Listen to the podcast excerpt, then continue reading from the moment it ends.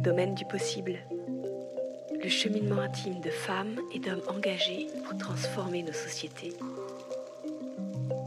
À la recherche du pain vivant, avec Jean-Philippe de Tonac et Roland Feuillas.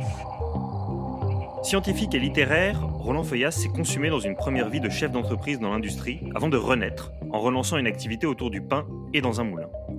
Homme de lettres, Jean-Philippe de Tonac s'est volontairement mis dans le pétrin 2007, le temps d'un CAP boulangerie qui lui paraissait indispensable pour bien écrire sur le pain. Ces amoureux de la culture boulangère livrent dans À la recherche du pain vivant, publié dans la collection Domaine du possible aux éditions Actes Sud, un plaidoyer allégro pour retrouver le goût du vrai. Bonjour messieurs. Bonjour. Bonjour. Alors Jean-Philippe, euh, alors que vous étiez romancier, euh, journaliste, essayiste, un, un homme de lettres euh, classique, vous avez décidé de passer un CAP de boulangerie pour coordonner euh, le dictionnaire universel du pain, une méthode qui n'est pas sans rappeler l'Actor Studio.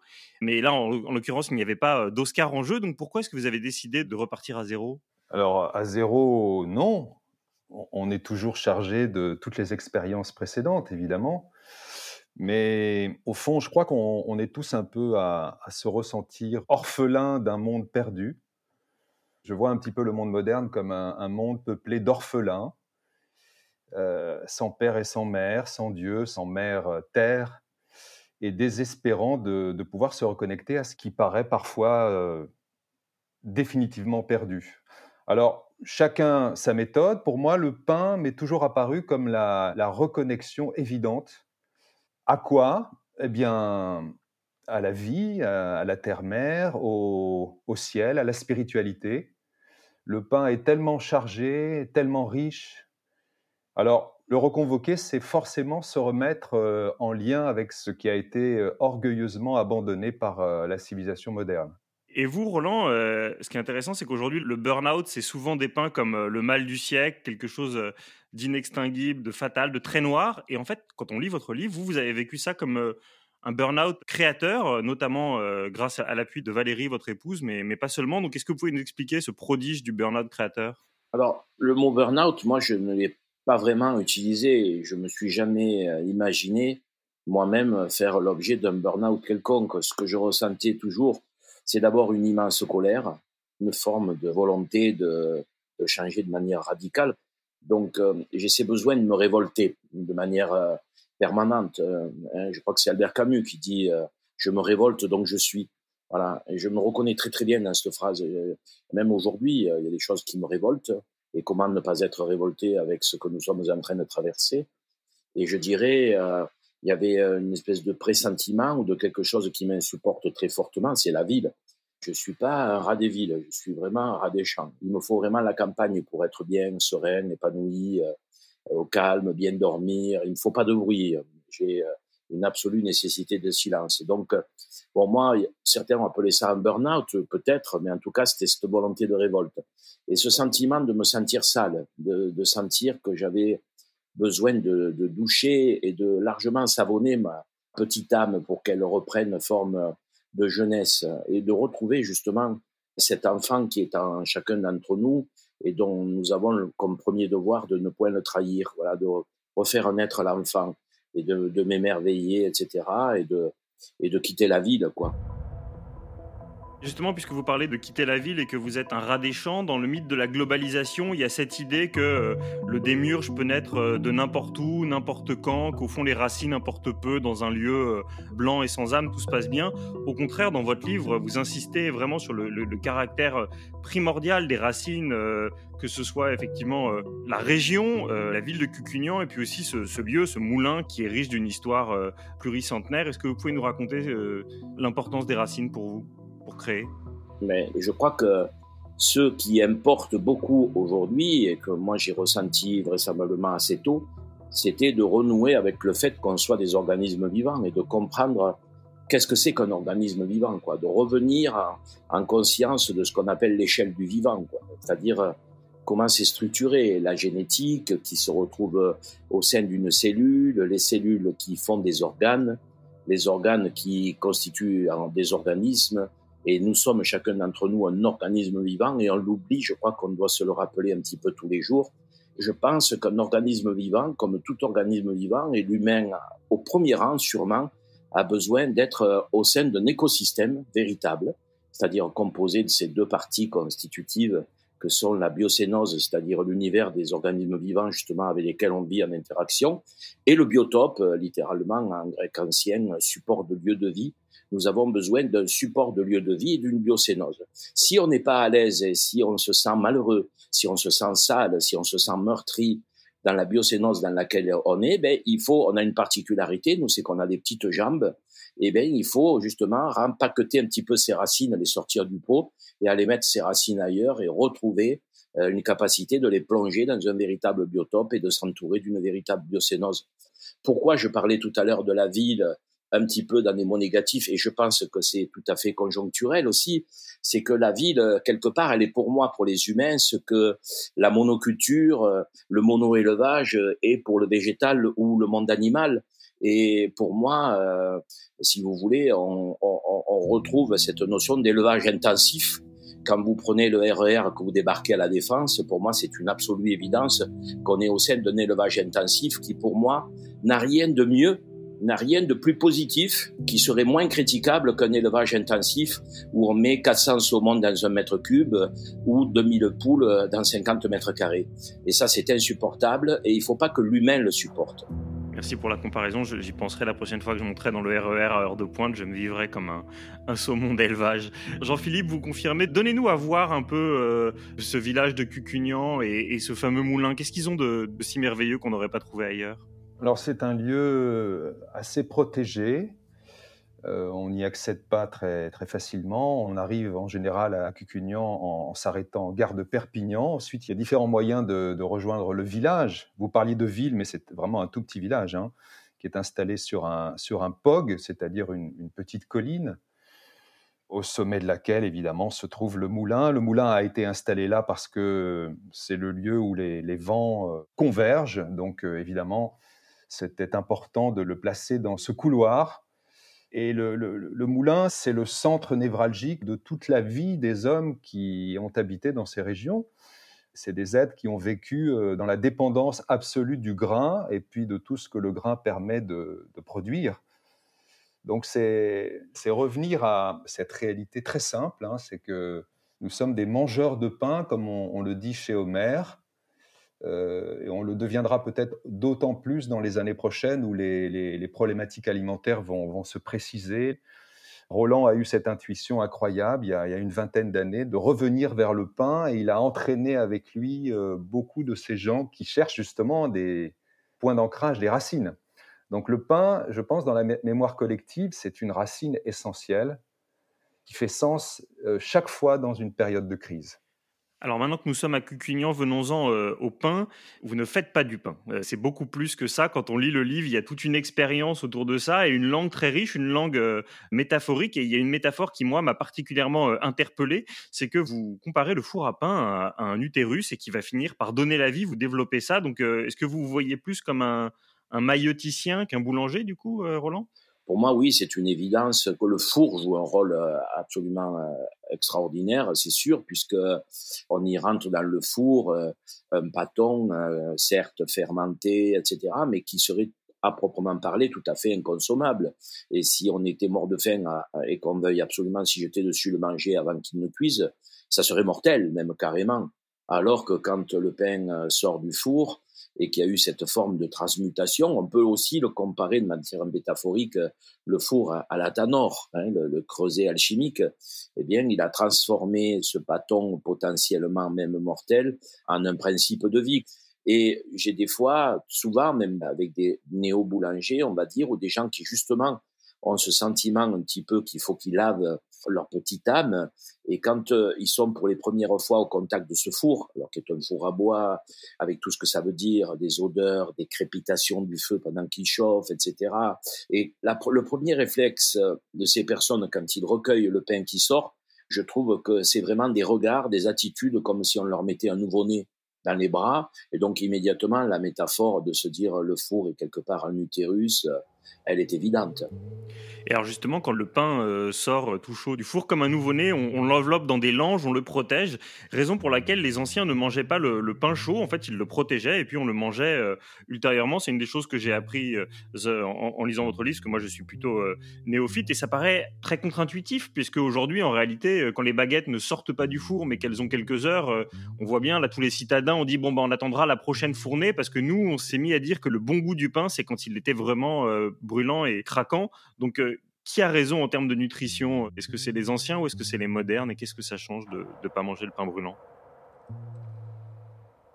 Le pain est opéré par euh, une forme de miracle qui est la fermentation.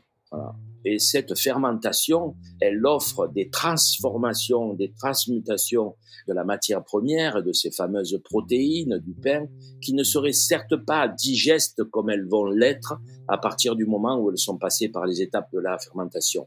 Et par le miracle de la fermentation, on ne peut pas ne pas euh, ressentir des formes d'émerveillement devant ces transformations euh, qui sont liées au levain. Mais quand on mange du pain chaud, eh bien, toutes ces bactéries pêcheurs, elles sont mortes.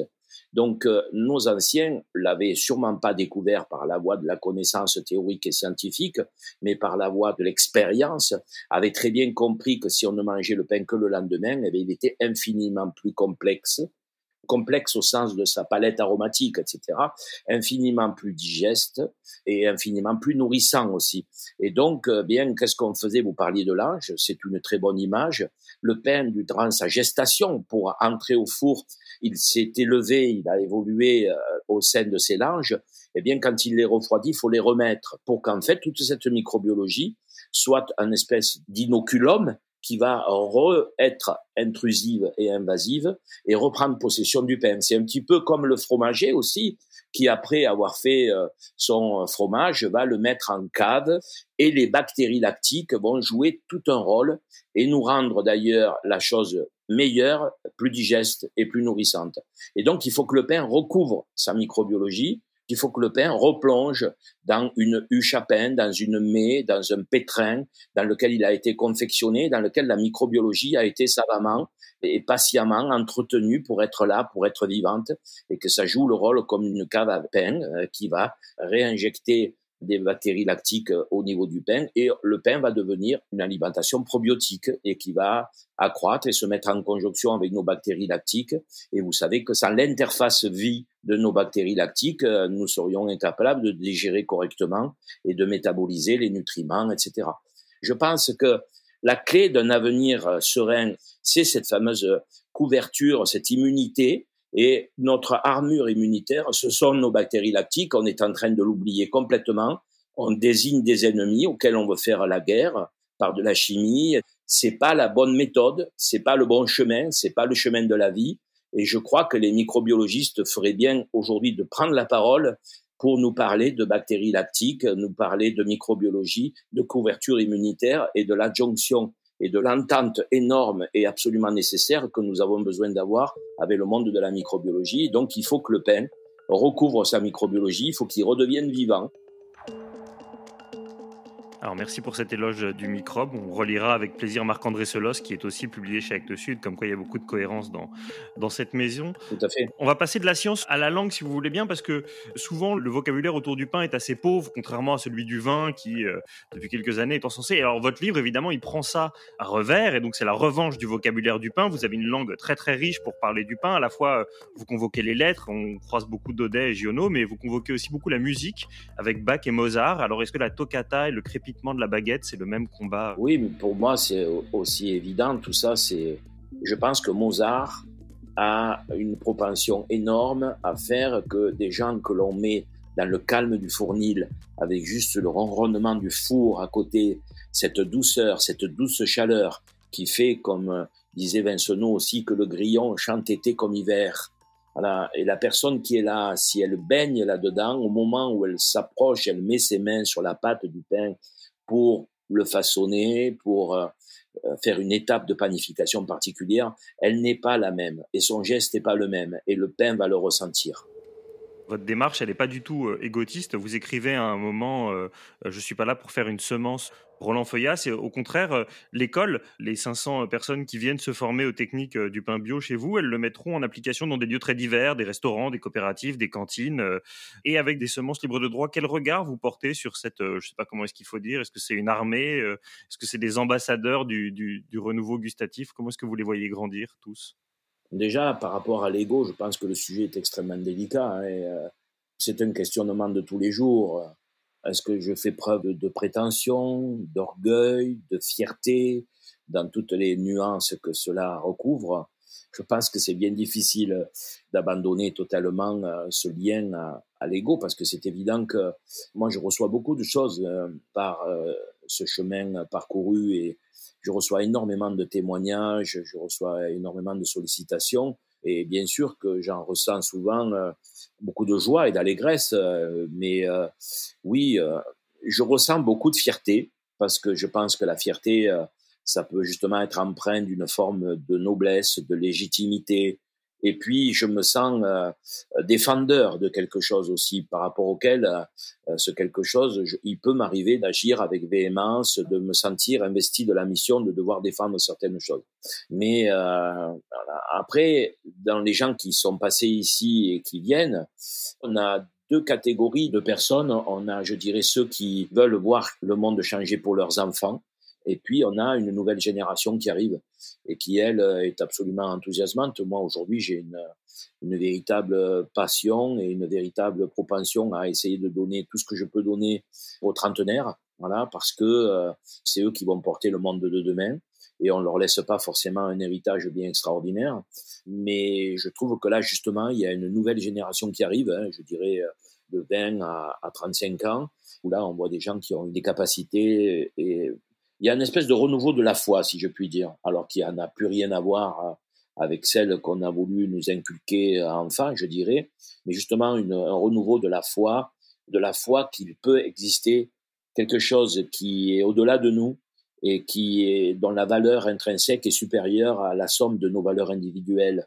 Et ce quelque chose, c'est d'avoir la foi qu'il faut agir pour le vivant. Parce que sans la foi, on ne le fait pas notre schéma de pensée, il est bâti pour euh, élaborer notre propre survie, notre propre confort et éviter tout ce qui peut nous mettre en danger. Or, pour justement agir pour le vivant et aller vers ce monde de demain, nous devons aujourd'hui euh, sortir de nos zones de confort, c'est incontournable. Voilà, c'est pour ça que moi je n'hésite absolument pas à utiliser ce terme de coercition d'ailleurs qui est une valeur tout à fait euh, rubistique quoi hein, euh, quand on rentre en mêlée il faut la coercition. On n'y va pas pour euh, parler fleurette avec ceux d'en face hein, et ni même avec nos coéquipiers.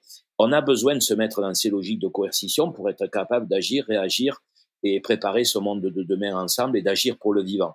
Et il faut qu'on ait la foi dans l'amour quoi pratiquement dans l'amour de l'autre. Je pense que ce qui va sauver le genre humain c'est si nous rentrons dans les grandes phases, dans le grand domaine de l'altruisme, et que nous retrouvions le chemin de l'altruisme. Jean-Philippe, euh, est-ce que vous partagez cette foi euh, Votre livre euh, part de façon assez proustienne à la recherche du pain vivant. Proust, à la fin, il retrouve le temps. Est-ce que vous avez retrouvé le pain vivant, vous? Ah oui, bien sûr. Je crois que beaucoup de ceux qui ont rencontré Roland, qui ont fait ces stages, qui ont lu ce livre, qui ont goûté ce pain, ont compris que quelque chose s'était passé. Et quand vous avez goûté ce pain vivant, effectivement, vous avez un petit peu de mal à, revenir à ce pain issu des variétés modernes qu'on trouve partout. Hein. C'est 99% de la production euh, partout dans le monde issue de ces variétés euh, dites modernes. Donc tout ce que vient de développer Roland, c'est vraiment l'école de l'humilité qui est enseignée par le pain les gens reviennent vers le pain à la fois comme aliment, mais comme fil conducteur, comme voix avec un V majuscule. Et quand on se souvient un petit peu de la manière dont le pain est articulé au monde de la spiritualité, du religieux, quand on voit à quelle façon il a pris sa place sur l'autel dans l'Église, alors même si l'Église ne nous intéresse plus, enfin tout au moins une grande majorité d'entre nous, le pain sorti de l'église, sorti du temple, n'en continue pas moins à véhiculer cette parole sacrée auprès de nous. Donc notre retour vers le pain, c'est le retour vers le sacré. Et je crois que c'est quand même une, une excellente promesse. Sacré, le sacré et la vie, ça va plutôt très bien ensemble. Et je vous laisse le mot de la fin, Roland. Euh, je lisais il y a peu de temps un article sur des cabines distributrices euh, automatiques de baguettes qui se développent dans des petites communes. Sinon, on voit qu'il y a des, rayons euh, boulangerie qui se développent dans les grandes surfaces, complètement à rebours de votre démarche. J'entendais de l'optimisme à l'instant dans les trentenaires qui viennent se former chez vous. Pourquoi est-ce que vous êtes optimiste pour le renouveau du vrai pain demain?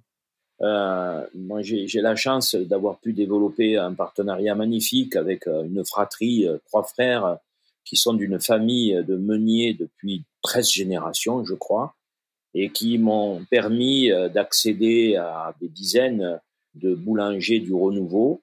Et dans toute la France, euh, il y a, pas longtemps, j'ai passé dix jours en, Alsace et dans les Vosges, par exemple, et je peux vous assurer qu'il y a un renouveau de la boulangerie qui est en route.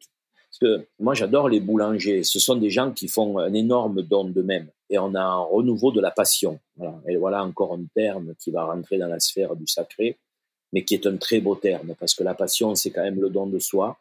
Voilà, de penser qu'on on peut servir et que servir, c'est quelque chose qui peut être éminemment noble et, et servir le pain, servir la vie.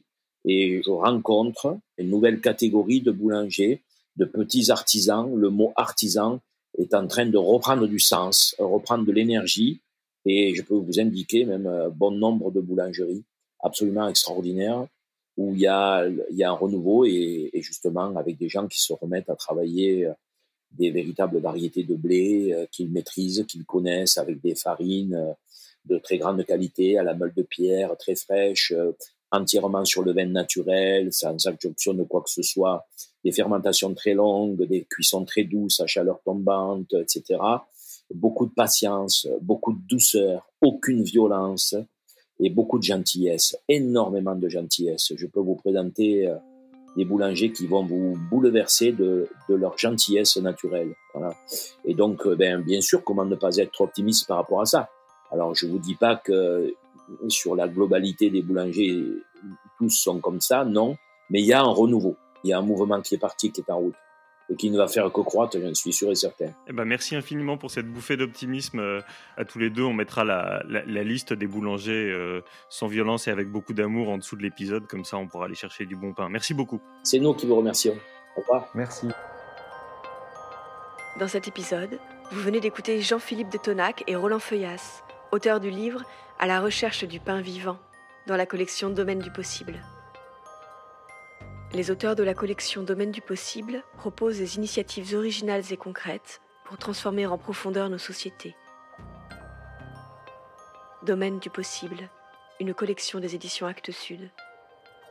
Interview par Vincent Hédin, réalisation Clément Nouguier, enregistrement à l'arrière-boutique studio, une production création collective pour les éditions Actes Sud.